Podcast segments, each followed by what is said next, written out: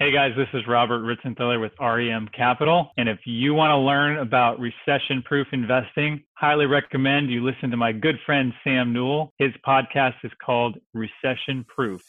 Welcome to the Recession Proof Real Estate Investing Podcast. I'm Sam Newell, your host, and it is my goal to educate you on how to make profitable, low risk real estate investments that will cash flow through any economy.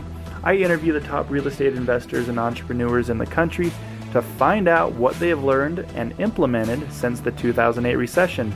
With over 10 years in real estate investing, it has become my goal to help others invest for double digit returns, but to also stay safe and not get caught in the next downturn. Tune in and become recession proof. Robert, thanks so much for being on the podcast. I'm really excited. I've been trying to get you on for months now. We just we're working on deals. We're we're meeting up in Florida, Cincinnati. Just no time for podcasts, but I'm glad we finally got you on. We have real work to do. Exactly. No, I mean deals. so, imagine that. Imagine that. For real. Well, hey man, this is a crazy, crazy time to be interviewing you and talking about the things we're going to talk about today during the coronavirus pandemic, this black swan event that's absolutely crushing some investors has most people in a panic and yeah. all of us completely in the dark with what's going to happen and where the market's going to head in the next three to four weeks, the next six months, and the next couple of years. So uh, we're going to get into that. But before we do, I just wanted to hear about Robert Ritzenthaler, your background. Where were you in high school? Where did you grow up? And did you ever think you'd be buying large multifamily properties? Where was I in high school? I think I was living under a rock down by the river. No, I'm just kidding. just kidding. Well, it's good to be here, man. Thanks. Appreciate yeah. it. Yeah. So, so you went to, you grew up in, um, tell me where. Yeah. So I actually grew up in North Dallas. I was That's born, right. yeah, I was born in Dixon, Illinois, which is actually the birthplace, birthplace of uh, Ronald Reagan. So that's really my only claim to fame. well, that's cool. I mean, I guess if you like Ronald Reagan, I don't know. But, yeah, uh, I think he was a pretty good president. He was all right. Um, so yeah, I grew up in North Dallas, and my dad was actually a home builder. So I grew up in the real estate business, not the real estate rental business, but in the real estate business. And I started out sweeping floors, and I think I was seven or something like that. And then you know just kind of moved up, did all kinds of different stuff. When I was in, I guess, junior high, kind of early high school. Mm-hmm. I was doing a lot of stuff and you know making some decent money. I think I think I start yeah I started working for free and then my first paycheck was like 25 cents an hour. Nice. so, I thought I was That's loaded. Right. I'm like, what? I'm gonna get paid? That's awesome. Thanks, Dad. Life of a builder's but, um, builder's son, huh? Yeah, yeah. But it was good to you know, it's interesting because I you don't realize how much you learn just by being around in an environment like that. Honestly, there's so many things that I look back even today. My dad went through the savings and loan crisis and it was one of those situations where 90% of the builders got wiped out and he was one of the few that survived. Wow. And the reason he survived was because he had equity in his deals. He did not over leverage. Okay. And uh, you know, back when I was a kid, I remember saying, "Dad, you know, why don't you have a hundred million dollars in houses, and why don't you own all this land, and why aren't you doing all?" He's like, "Listen, I could do that, but if the tough times come, I'm getting wiped out." And that's right. not how I run my business. And so it is, it's just kind of funny, you know, now looking back and what we're doing with REM and how we're structuring it. And it, it's just, it's kind of funny how the, sometimes it comes full circle. You're like, oh yeah, that's yeah, right. That is the way you want to run it. so, but I mean, I knew that back in 2008. I knew that back in 2001 and two. I mean, this is the third significant downturn, bear market, whatever you want to call it, and they're beginning to look fairly consistent. They happen for different reasons. They they play out in different ways, but they come in pretty consistent patterns. So anyway, but they do. Sorry to digress, but yeah. So North Dallas and grew up in the construction business, learned a lot. Really glad that I have that experience because, as you know, with your current project, um, it, it helps to kind of know the ins and outs of wiring and plumbing and flooring and roofs and all that stuff. Um, It does. sometimes that comes in handy. So I'm very thankful for that. But uh, yeah, Well, so that was well, kind of good. So, so in high school, what you know? So he, here's what I was thinking about. I was going to join the Air Force Academy, become an F-16 fighter pilot, or uh, you know, just F-15s. You know, I, I wasn't too picky, and and drop bombs on terrorists and and fight for Ah. America and and you know, be in the armed services. That's that's what my grandpa did, and that's what I wanted to do. So, what were your plans? I mean, were, were you planning on working in finance, working in real estate? What were you planning on? Well, it's funny that you say it, that's funny that we have that in common, really, because that is one of the things that I thought about. I always want to do is be a pilot. Cool. Now, I wasn't thinking about the bombs part. I just wanted to, I just wanted to go, you know, 800 miles an hour in two seconds. That was really. that You're was- thinking Mach three, Mach four, afterburners. Got it. I wanted to be one of those guys that that took off from Kansas City, flew halfway around the globe, you know, did what they had to, and were back in Kansas City for dinner. I thought that was cool. That's really cool. but no, I mean, I I think the other part of me back probably actually it was probably in junior high school. Honestly, Mhm. I started going to the library. I know people are going to think I'm such a weird nerd, but I was reading the Morningstar books, those big, thick, like four inch books that they would publish every month. And you could go through Yeah, and look at all the mutual funds. like, who does that? So I would go there and I'd pick out the mutual funds that I wanted to invest in, and I'd write them and I'd say, "Hey, I want, I got some money I want to invest." And of course, you know, over time it become became more electronic. Yeah. But yeah, I would take my money and I'd send them checks, and they'd send me statements back on what I was making. And I remember when I ventured out into an international, not international, what do you call it, um, outside of the U.S. fund Yeah. that was investing in Asia back in, gosh, this would have been early '90s, I guess Uh huh. and uh, you know, I was like, oh man, I'm cutting edge. I'm I'm 16 years old, and I've got mutual funds that are investing in Asia. That's pretty cool. Yeah. anyway, but it was good, and actually, so kind of in a nutshell, that began to be more of my focus was just investing and learning about how to invest. I've Okay. probably read half of the books that were written by or or not by, but written about Warren Buffett and just his investing style. And Yeah, I so just that, read his, by the way, and you guys share a very nerdy commonality, which is a good thing. Um, I wish I had more of it, but he would catalog. He read just like you at a er- very early age. He would catalog license plates at the age of six, I think, driving by his house just because he thought it was fun. So, you guys have that very big need for information, which I think is really cool, and and a lot of people Yeah. need more of that in them to uh, do well in investing. Yeah, I mean, there's a place for both sides, I think. But yeah, that was definitely something that I realized early on.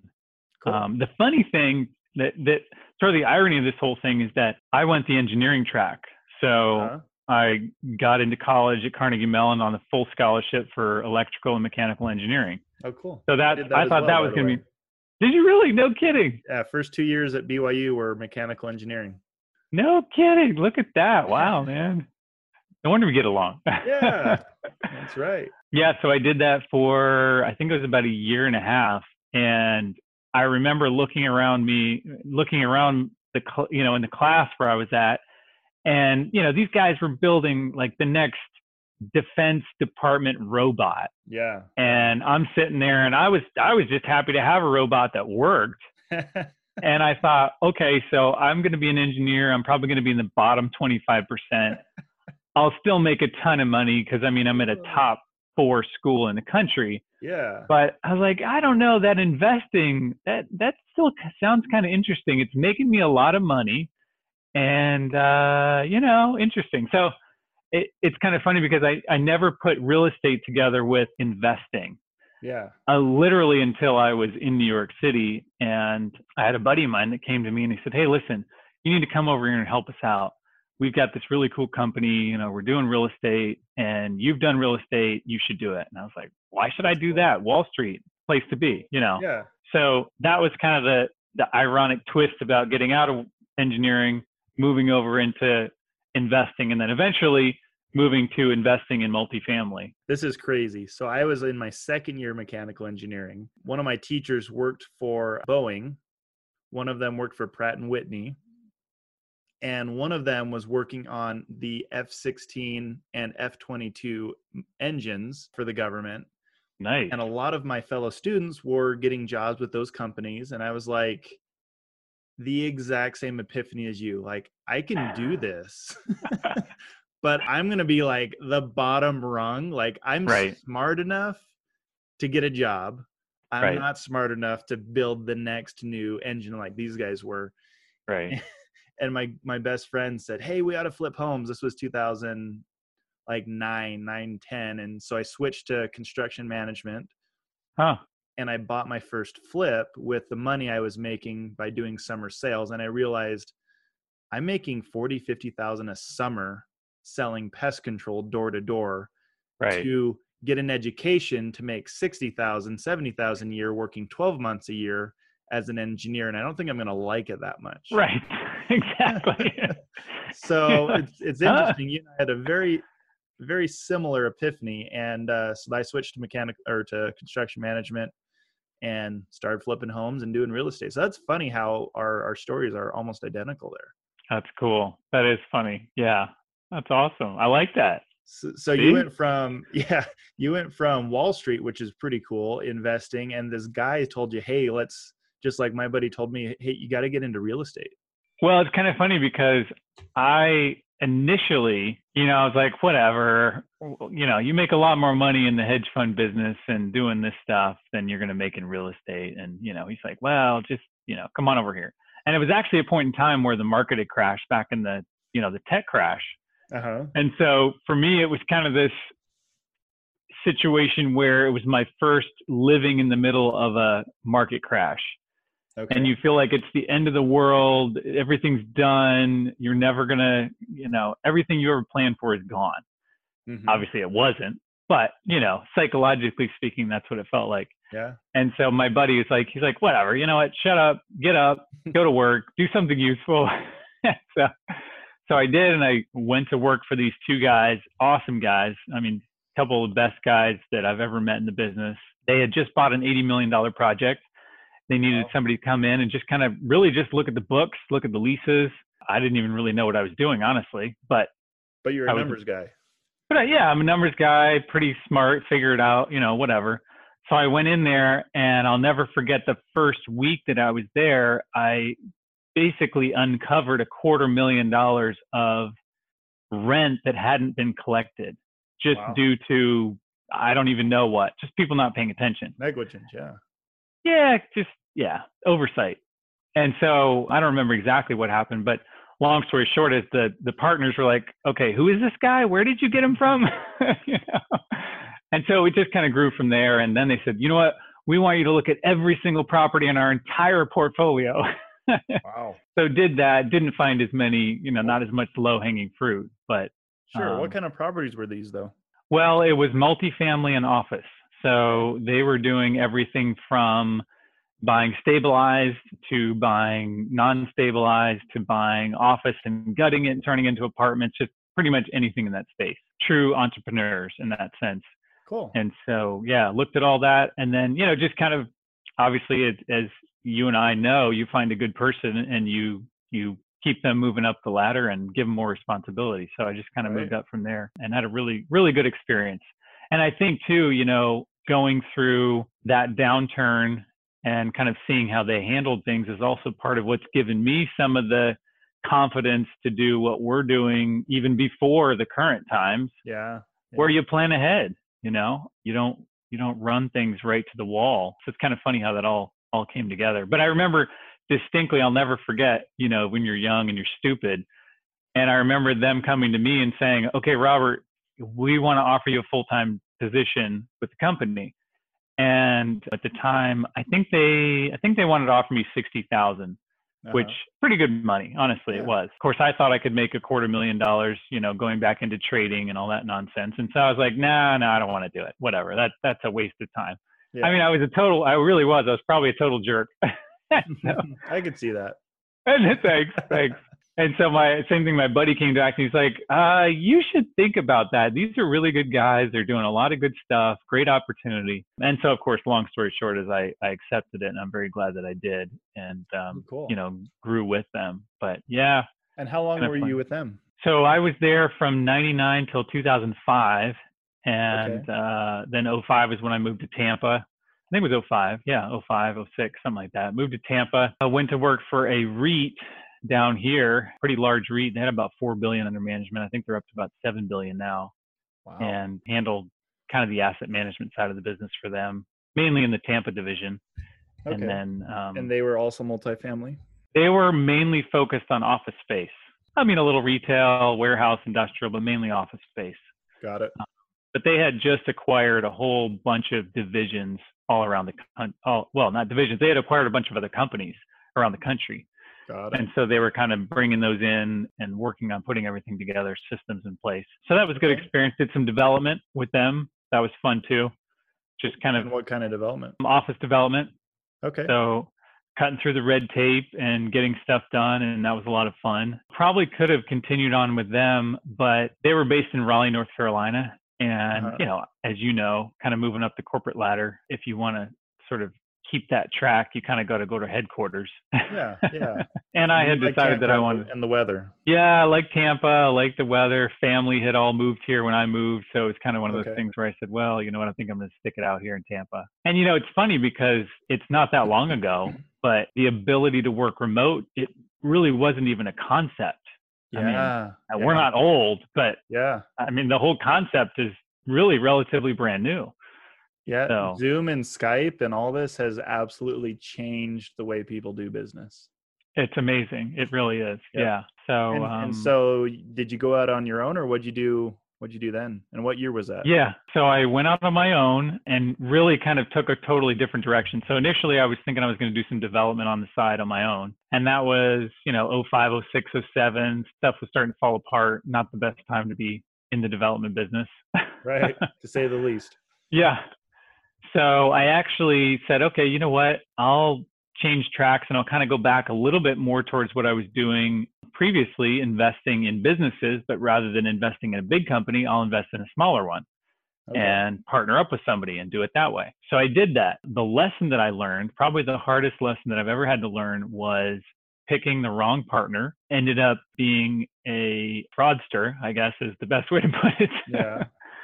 I I mean, not a not necessarily intentionally, but just had a gambling addiction, was stealing Oh. money from the company, Well, and that's that's pretty intentional, stealing money from the company. It's not yet. it, it, it, I mean, it, it's not like somebody that was sitting here saying, okay, how can I take this guy's money and steal it? Right. But he, he had an addiction and it led to a lot of really, uh, really tough consequences for me, for the company, for, you know, himself too. Got it. So long story short, pretty much lost everything in about a month. Wow. Um, Holy cow. that was pretty rough. Good thing is I learned some very valuable lessons. Yeah. um, and that's part of the reason why now I take my time when it comes to picking partners and getting to know people. And sometimes people get annoyed with me because they're like, "Man, you take so long."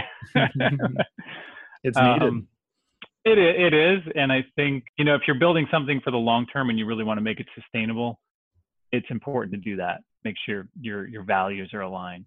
So Absolutely. yeah, it was a tough lesson, but you know I've heard it said many times that entrepreneurs usually need to fall on their faces at least two or three times before they finally hit their stride. so There, there's things you just can't learn in school. I mean, there's there's Yeah. lessons about people, about doing deals. You just can't learn in a seminar. You can't learn at school. So that was about 2006, 7, 8. So I'm curious. I mean, Florida was hit hard. We're going through the corona panic right now. I'm curious because I was not as aware of what was going on because I was just in school then. So, what did you see as far as panic and people's attitudes towards the market and jobs? And I mean, how is Yeah. it similar to today's market as far as like sheer panic that's just going on? Well, it is interesting because in these cycles, it's just fascinating how they really do repeat themselves. But I remember it was, let's see, 11, 12, you know, I mean, we were two years into it and the bottom had basically fallen out. Uh huh. You were still kind of scared because you're like, well, gosh, I don't know. It could go down another 20%. And then How what? far can it go, right? You Yeah. know? I was so bummed at what happened because I could have, you know, I would have been able to take all that money invest it in 10, 11, 12 and make a killing. So, I mean, I, I lost everything and then really busted my tail to put some money back together, started buying back in 2012. And of course, you know, everybody did well that bought back in 2012 yeah. or 13 or whatever, you know. But yeah, it is interesting because the psychology was very similar. You know, you initially it was it wasn't necessarily denial. It was just like, oh yeah, you know, not a big deal. And then the fear really starts to set in. And so that's where I'm looking out even right now and saying, you know, people are saying, oh, there's going to be great deals, are great deals. If this really happens, those great deals are going to get even better in six to 12 months from now. Right. And so there's no need to rush. There's no need to, you know, like run off a cliff trying to find these great deals. If it really happens, they'll be there. Get um, your money right, keep your powder dry, and exactly. Yeah, yeah, I mean, a lot of people are just unsure of what's going to happen. I think if Corona keeps us not working for another few weeks, it's going to cause some serious issues with the market. I'm already seeing deals fall apart. You know, I'm a realtor and selling deals, and deals are falling apart, and, and it's crazy. So it, I, I don't know. It, I think it could have some serious effects, and and that kind of springboards us into our major topic that I wanted to talk about today. You and I have have done a couple deals together now. We've looked at a lot of deals together. One thing I really wanted you to explain is stress testing. Hmm. What it is that we do when we stress test a deal, what the definition of stress testing, and what metrics do we look at and, and where are our numbers as far as the minimum standards when we stress test a deal? Yeah, that's that has become the uh, the buzzword. and some people and actually, don't even know what it is. That's true. That's true. Actually, it's kind of funny too because I've had people calling me or emailing me saying, "Well, what are we what are we doing to be prepared for what's coming, the coronavirus, blah blah blah." And I actually wrote somebody back the other day and I said, "Well, I'm not trying to be flippant or rude, but it's too late to do that." Oh yeah. If Way you didn't late. plan ahead, you're probably going to get caught. And so, you know, eh, unfortunately, you rarely get credit for being that guy or that team. But I know it's the right thing to do. And yes, you're absolutely right. Stress testing important. So, not to belabor the point, but to get to specifics, one of the things that we've been doing since day one is stress testing our deals so that day one, when we take over, we could survive a 25% reduction in rent, occupancy, whatever, a 25% reduction in income. Exactly. Right. And the way we came to that number was by looking at all the markets that we're involved in, or, or I should say, all the target markets that we have, mm-hmm. and going back to 2008 and saying, okay, where did this level out? Typically, it leveled out at about a 15% drop. Right. So we're thinking, okay, you know, maybe a pandemic happens. this is what we were thinking a year, two, three, four right? years ago. You know, what what could happen? Right. So let's go to 25%. You know, let's push it an extra 10% just to be careful. Yeah. And obviously, we're very glad that we did that at this point because who knows what's going to happen. Right. But, right. Well, I want to reiterate what you just said. So when we're looking at a deal, let's say, let's take Cincinnati, for example, where we both just put money in. A lot of our investors just put money into that deal. People mm-hmm. were asking me, Hey, are we okay? And I said, Look, we we planned for this. What we did is we looked at the numbers. We said, here's the gross income. Yeah. Here's our expenses. Where is our net income? And what if and where's our debt service? What if our gross income drops by 25%? Can we still pay the expenses and can we still pay the mortgage? Right. That is that is exactly what we're talking about.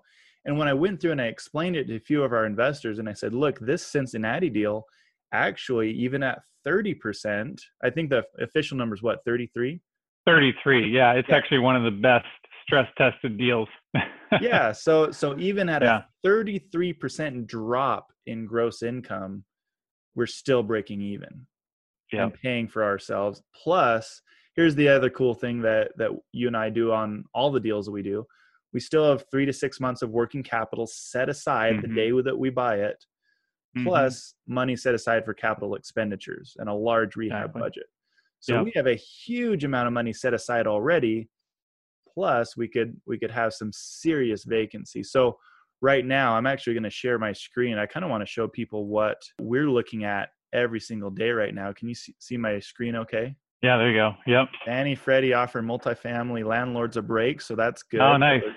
But I mean, there's all types of news where, and a lot of this is, I feel like the media benefiting from what's going on. I mean, billionaire coronavirus put real estate on brink of collapse. I think the people that are benefiting from the coronavirus is the media. They're getting clicks, they're getting huge amount of views, and they're creating as much panic as they possibly can because they get paid. Look, I mean, they have ads popping up all over the place because they're going to get paid True. every time someone sits at home and watches MSNBC or NBC yep. or whatever goes online. So that's the thing I'm frustrated with. But there's a serious amount of negative news about what's going on. And it's kind of fun to be able to say, we planned for this. Mm-hmm. We don't know for sure what's going to happen. You know, there could be some other black swan event. It could be a war on top of a pandemic, on top of coronavirus. It could be, who knows? But at least we know we have a pretty darn big margin to play with. Right. It's true. Well, the thing is, too, and I don't, I don't mean to sound this negative, but you look back at 1929. Uh-huh. So uh, Wall Street basically had to get bailed out by J.P. Morgan. Uh-huh. Now, at some point, he would have run out of money as well had it right. gotten to a certain point. Right. So I always look at it and I say we can't have unlimited fudge factor. The goal is if we are the last man standing, we made it. That's yep. the goal. And so, you know, again, I mean, you can't raise $50 million for a $10 million deal. yeah, right. But do you do you use your brain and be realistic about what could happen? Put in some fudge factor, exactly like you're talking about, and at the end of the day, it puts you in a great position. Because, you know, people even ask about the current deals and they say, well, why don't you just, you know, they're, they're all going to fall apart. What's going to happen? I'm like, well, let's think about this.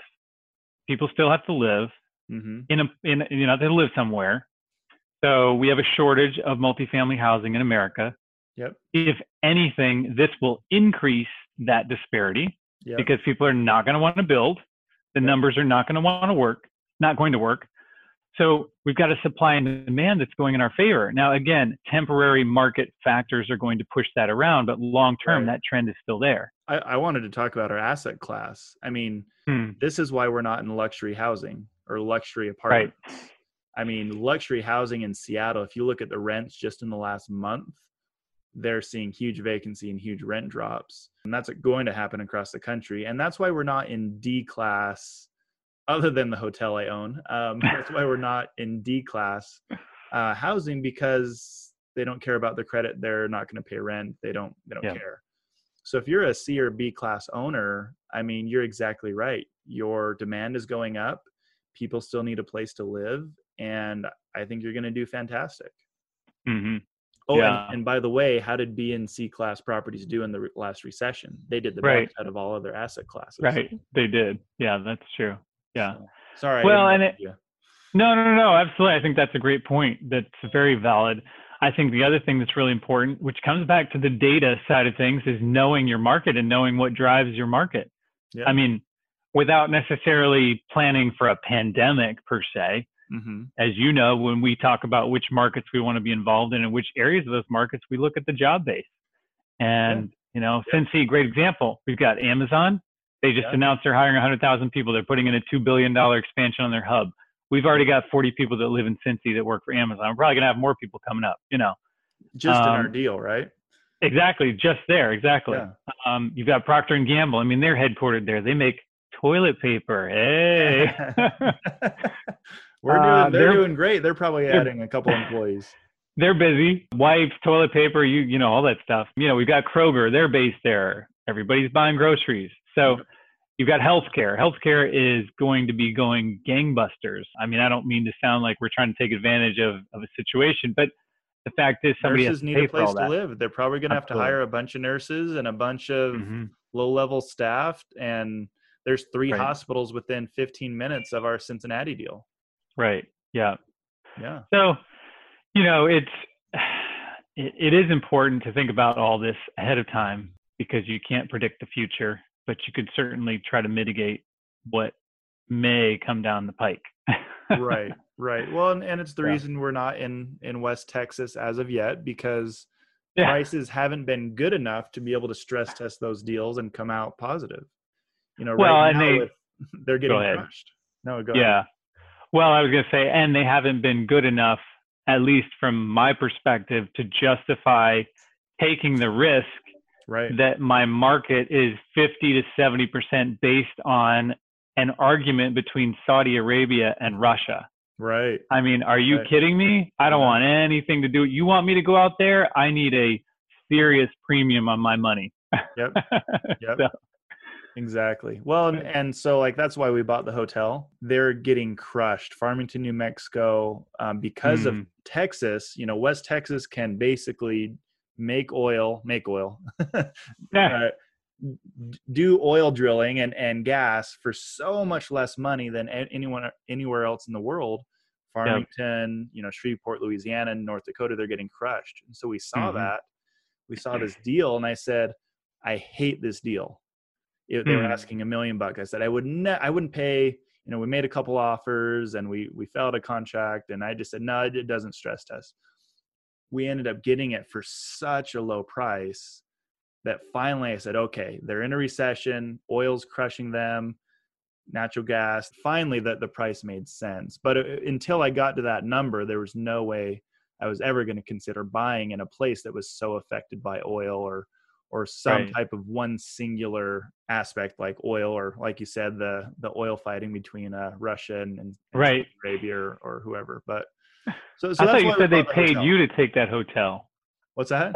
I thought you said they paid you to take the hotel.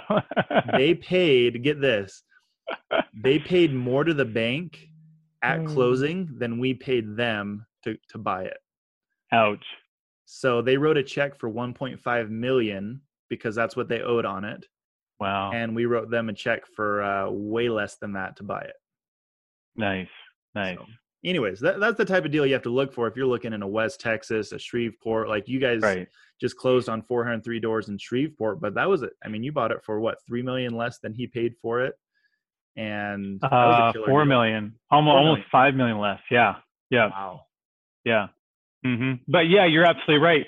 It didn't make sense unless you really lowered the risk down to a point where I hesitate to say, unless you were a complete idiot, you could make money at it. But right yeah I mean, there is mm-hmm. risk involved in it. So I wouldn't say that's a normal project. But yeah, I think absolutely your risk and reward have to be commensurate or else it doesn't make sense. Yeah. I mean, a typical market like Salt Lake City, we're always looking there, Boise, Cincinnati, Cleveland, I mean, Atlanta. There's got to be some good Fortune 500 companies or similar, Mhm. and you have to have a diverse job market. Cincinnati Absolutely. is eight Fortune 500 companies plus Amazon uh, building an air hub there. So, I mean, Yeah. and Cleveland, they're they make toilet paper, right? I mean, they've got they've got some extremely recession resistant employers there as well, and they're doing Yep. great right now. But I, I'm just kind of curious, what else do we look for? What else have we talked to our investors about that is now coming to fruition, as far as our underwriting, as far as the deals that we're doing? What else can you think of? Well, I know one of the things that we are fairly conservative on, and this doesn't necessarily have to do with uh, you know a pandemic per se, but when it comes to estimating our taxes, Mm-hmm. that's a number that a lot of people play with, and they kind of roll the dice and say, well, maybe we get caught, maybe we don't, so let's just hope we don't. Yeah, We're saying maybe we don't, maybe we do. Let's assume we do. and on we do. Yeah, Yeah. So, you know, if we keep an extra hundred thousand dollars in the bank one year, awesome. That's great. That's a bonus. So that's just a different in perspective. And I think that's important because, you know, if you if you run everything out to the very limit, then you don't have that fudge factor. So that's another area. I think another thing that I've discussed with lenders, with other buyers, is just how much money we set aside to do our improvements. Ironically, in the last few weeks, a lot of people said, Oh, are you just going to cut out all your improvements? And I said, No. Why would I do that? Now, I understand their thinking. They're thinking about it from a short term fix and flip. Hey, right. you buy, you flip, you know, you, you improve, you flip. It's that it's that model of, of kind of the single family model. But that's not what we're doing. No. And we could, but it's a high risk strategy. So mm-hmm. we're looking at that long term buy and hold, lower the risk, cash flow model. And if you're doing that, you really have to think about the value of your property. You can't just think about flipping it. You got to think about the value that you're adding to your residence. You got to think about the literally the physical value of that building. If it's going yeah. down, um, just because the market happens to bail you out, that's a short term strategy. And you don't want to be you the, know? let's say vacancy does go up. You need to be able to compete. You need to have a nice Absolutely. looking building. You need to do the repairs mm-hmm. that you should. I mean, when you and yeah. I were walking through Florida, the deal in in Bradenton, and I think one investor, I think you said he did took it the wrong way, but I, I was laughing because this this guy was walking through asking me, "Hey, do you work here? This place is garbage. The management management is terrible. They're not doing the repairs they should." And I was just like, "This is perfect. I couldn't have scripted it any better because." The current owner wasn't doing the repairs he should. He couldn't compete with the other local, you know, um, apartments that were for rent, and his his right. renters were very frustrated. They were not mm-hmm. happy about paying what they were having to pay and and the condition yeah. was in. And that's the type of deal we look for. And he probably could have sold it for what? A couple million more if he had just done those improvements. Something like that, probably. Yeah. So, I mean that's good for kind us. of what we're hoping. Yeah, right. right. I mean, us. we're not going to flip it, but we're going to get the cash flow. No, well, yeah. we'll get great cash flow, and and we'll actually yeah. have happy tenants. We'll have mm-hmm. obviously a different, way better manager in there. Mm-hmm. Um, but yeah, I mean that's that's what we look for. We look for deals that haven't been taken care of, the the improvements haven't been done. And and Robert, maybe what would be good for our listeners is to hear kind of how you explain your our business model. So we're syndicators, we're buying properties, mm. we're returning and, uh, or giving a return to our investors, but we don't have a ton of time left. And I know you're a busy guy, but but just explain the process to us a little bit. We've talked about being very, very recession proof and trying to be conservative and and buying deals for the long term, not the short term. But explain to us in your own words what you're actually doing and and what is a syndication and, and what is REM Capital. The model you're talking about, yeah. kind of the investment model. Yeah. No, I think that's a great question because it is somewhat unique, I think, based off that long term buy and hold model. Mm-hmm. And the goal is, I would say, twofold. So, number one, obviously, we're trying to generate multiple streams of cash flow as opposed to flip a property, get a check, flip a property, get a check. We want to invest in a property, get a stream of cash flow, get our equity back out, get another stream of cash flow. Now you've got two. Do it again. Now you've got three. Do it again. Now you got four. You get the point. The other side of that, and again, this goes back to Warren Buffett's philosophy is it's not always how much you make, it's how much you keep. Mm-hmm. So is that strategy tax efficient? And if you look at what we're doing between the cost segregation studies, which accelerates depreciation, and the taking that equity out and rolling it into the next deal, you're talking about an extremely tax efficient strategy. Mm-hmm. So, where if you do a fix and flip type model, you're going to be, let's say you get a 20% return and then you've got to give 20% back. Well, you really got a 16% return. Yeah. You could do another deal and keep your 16 and actually you're going to come out the same maybe even better because you don't have transaction fees and acquisition fees and lender cost, you know, all that stuff. So there's some of these soft, well, they're not soft costs, they're hard costs, but they're behind the scenes, you know, right, right. that I think some people don't think about. So yeah, our goal really at the end of the day is, you know, let's just say you put in a hundred grand. Within five years, we want to get that hundred thousand back, whether it's through distributions or some sort of a refinance or supplemental. So now you've got that initial investment off the table. So you now own a piece of a, of, of a property, a cash flowing property, essentially risk free. It's an infinite return. Yeah. You're getting cash flow, you're getting upside, you're getting tax benefits, no risk. Right. Then you take that hundred thousand, reinvest in the next deal, and do the same thing over again. And of course, you know, keep multiplying that over time. And of course, if you can put in a hundred thousand every year, when you get to year five, then it's like boom all of a sudden this goes from 5 to 10 to 20 to 40 i mean it it just really multiplies so and the model makes a ton of sense i, I don't know mm-hmm. of a better risk adjusted tax adjusted return that you yeah. can possibly make yeah yeah there are a lot of incentives to do it this way mm-hmm. but it's a longer term strategy and i think a lot of people get distracted by the sort of the shiny penny today. You know, I can yeah. get my 10 bucks, I'm rolling so. my eyes right now because oh, uh, it's so frustrating. These people, we, we call them they're they're chasing yields. You know, they're, yeah. they're just chasing that high cap rate. They're chasing a pretty offering memorandum that looks sexy because right. they want this, you know, a return. Get me a return that you know that's better than every other return out there. And while we're getting amazing returns, we're not going to promise something that just really isn't possible. Right, right. Well, and I think you have to be realistic. And we, you know, you and I have been through the same conversation. You have to be realistic about the fact that if you're going to raise more money than the next guy and you're going to have less leverage than the next guy, even if you have the same exact deal, you're able to get just as good of a deal, you're going to have a little low return. Yeah. So people have to value that. They have to say, yes, that's where I want to be. I want to be with somebody who's a little bit more conservative and they're not going to be blown out of the water because of a one month pandemic. Right. so, well, let me let me backtrace and kind of repeat a little bit what you just said and clarify for our listeners because this is really important. And and the whole reason I'm I'm getting out of selling real estate and have been for the last 3 years is because I want these these loyal investors, these friends, these clients mm. of mine to look at things much more long term. I started getting extremely nervous about watching these investors of mine chase yields, chase cap rates, and buy deals that I started to feel uncomfortable about them buying. And I started asking questions like, hey, do you guys have six months of mortgages saved up? And they would say, oh, no, no, no, like it, it's fine. Or, or I'd have an investor saying, you know what, I'm fine if it negative cash flows. I could use the losses on my, on my taxes. And I'm like, what?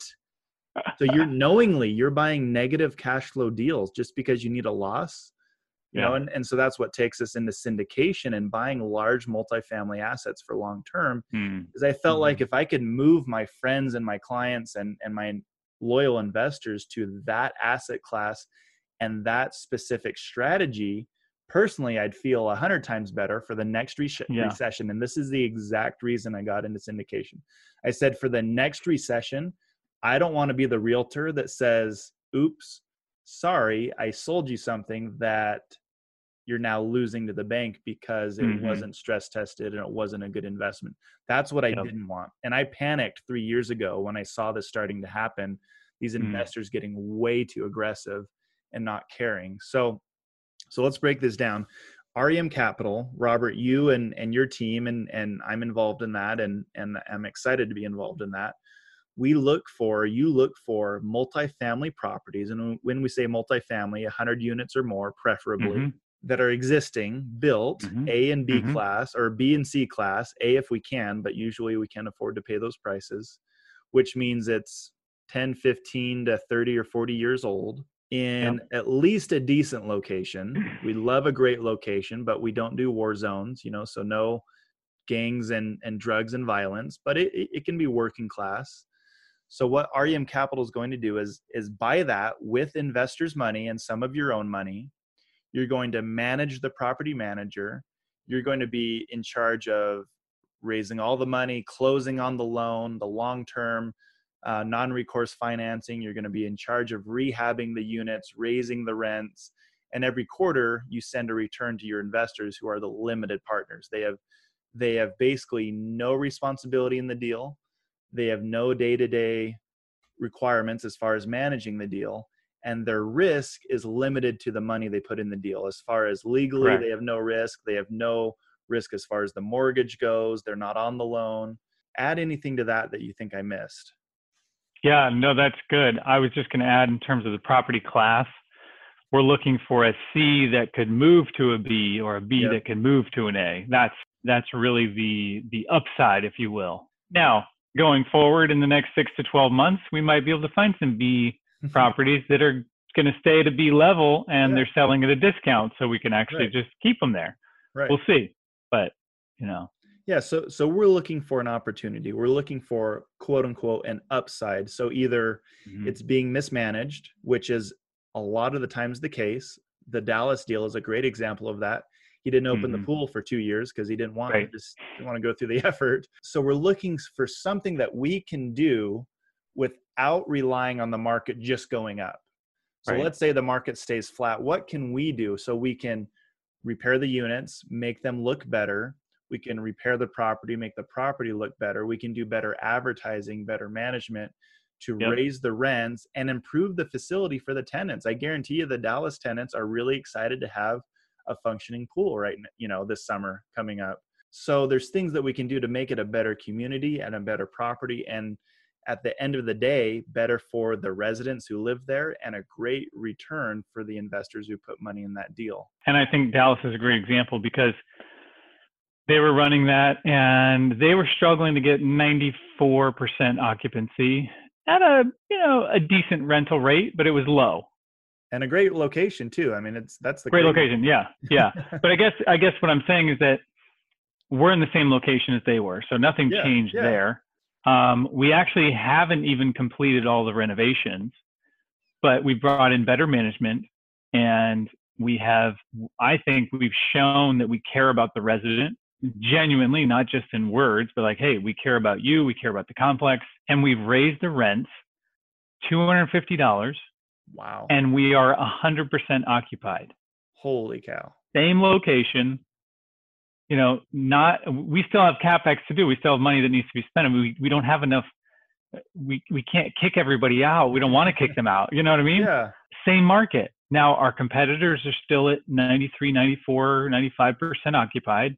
Mm-hmm. So I think that's just a really good example of why there's always opportunity in yeah. the in the multifamily real estate market. It depends on who you're you know who you're who you're aligning with. I mean, not everybody's going to do that. Obviously, there's going to be people that don't know what they're doing, but yep. that's a really powerful story, I think, of why it's so important to know what you're doing. And if you do, there are always opportunities out there. So yep you know, people say, well, there's so many people in the market and they bought all these properties and what's the opportunity left? There's well, trust me, there's, it, it kind of goes back to our example of engineering. Yeah. There's always going to be that top tier and the bottom tier. We want to be the top tier. And so we're always going to be looking for properties that are being managed and owned by the bottom tier. And we're going right. to take them from bottom to the top. I love that example because in, in engineering, I knew I wasn't going to be the smartest guy, the smartest engineer, the best engineer. In real estate, it's controllable. I mean, you have to be pretty smart, but at the end of the day, we have minimum standards that we've set and we know how to operate a property really, really, really well. We have the best marketing, the best property managers. And there's so many people I see buying these deals that don't pay attention to the details.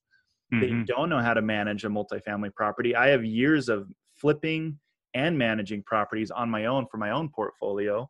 I now manage a hotel and run a hotel. So there's lots of people buying these deals and it goes back to why I was getting out of real estate because it scared me. The people buying these deals and and it doesn't stop with syndicators. There's syndicators buying deals that they should not be buying and there's people that own deals currently that they're just not doing a great job.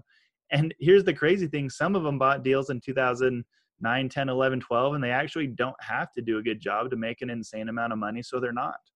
And right. they're going to sell it to us at a discount but for them they're still making millions because they bought it in a great time and and so we're taking advantage of that. But the the point i or the reason i wanted to have you on today was because we have investors giving us millions of dollars right now and i really wanted to introduce them to you which you're really the quote unquote operator and in any syndication or fund, that's what you're investing in. You're investing in deals.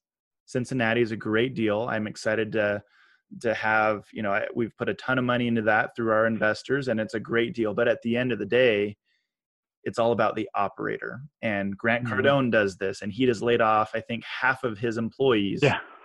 and that scares me because you can't get your money back out of his deals. I mean, he doesn't have a buyout yeah. clause and Right. And he just may decide not to pay people. I, I don't know. I think he's smart and he's probably not going to do anything crazy, but there's other syndicators that, you know, are going to have issues. So when you invest with an REM capital or with me and, and my partners, you really have to vet the operator. The deal is very important and you must ask about stress testing and you must ask about the business plan but I really wanted to hear about your experience so that our investors will know who is Robert and who is the REM team and and why do they have a leg up on the market? And it's because of your experience mm-hmm. knowledge and, and your minimum standards. No i think that's a great point. I like to use the example yeah you may have heard me tell it of you know a car.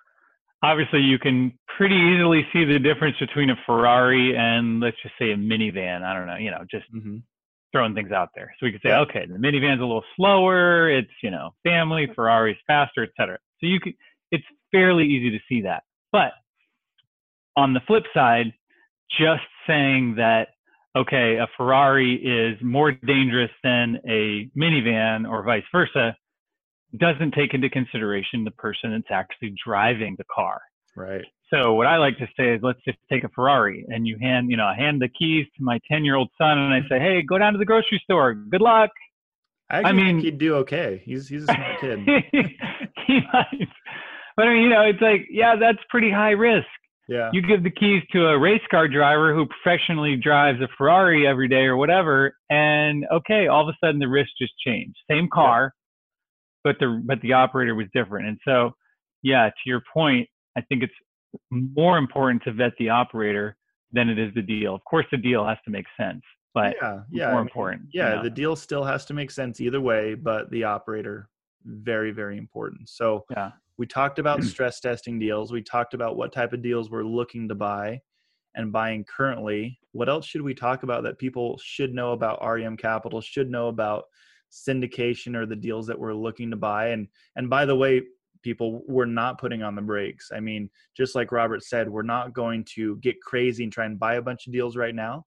We're still going to buy a few deals this year and a few deals next year and hmm and our numbers really aren't going to change. Our stress testing isn't going to change. We're still buying deals and interest rates are great. But Robert, what else do you think people should know about you, the operator, your company, or or anything else? Well, I think it, it, sort of adding on to what you said about the operator, as you grow, the operator and the operator, the team becomes as important.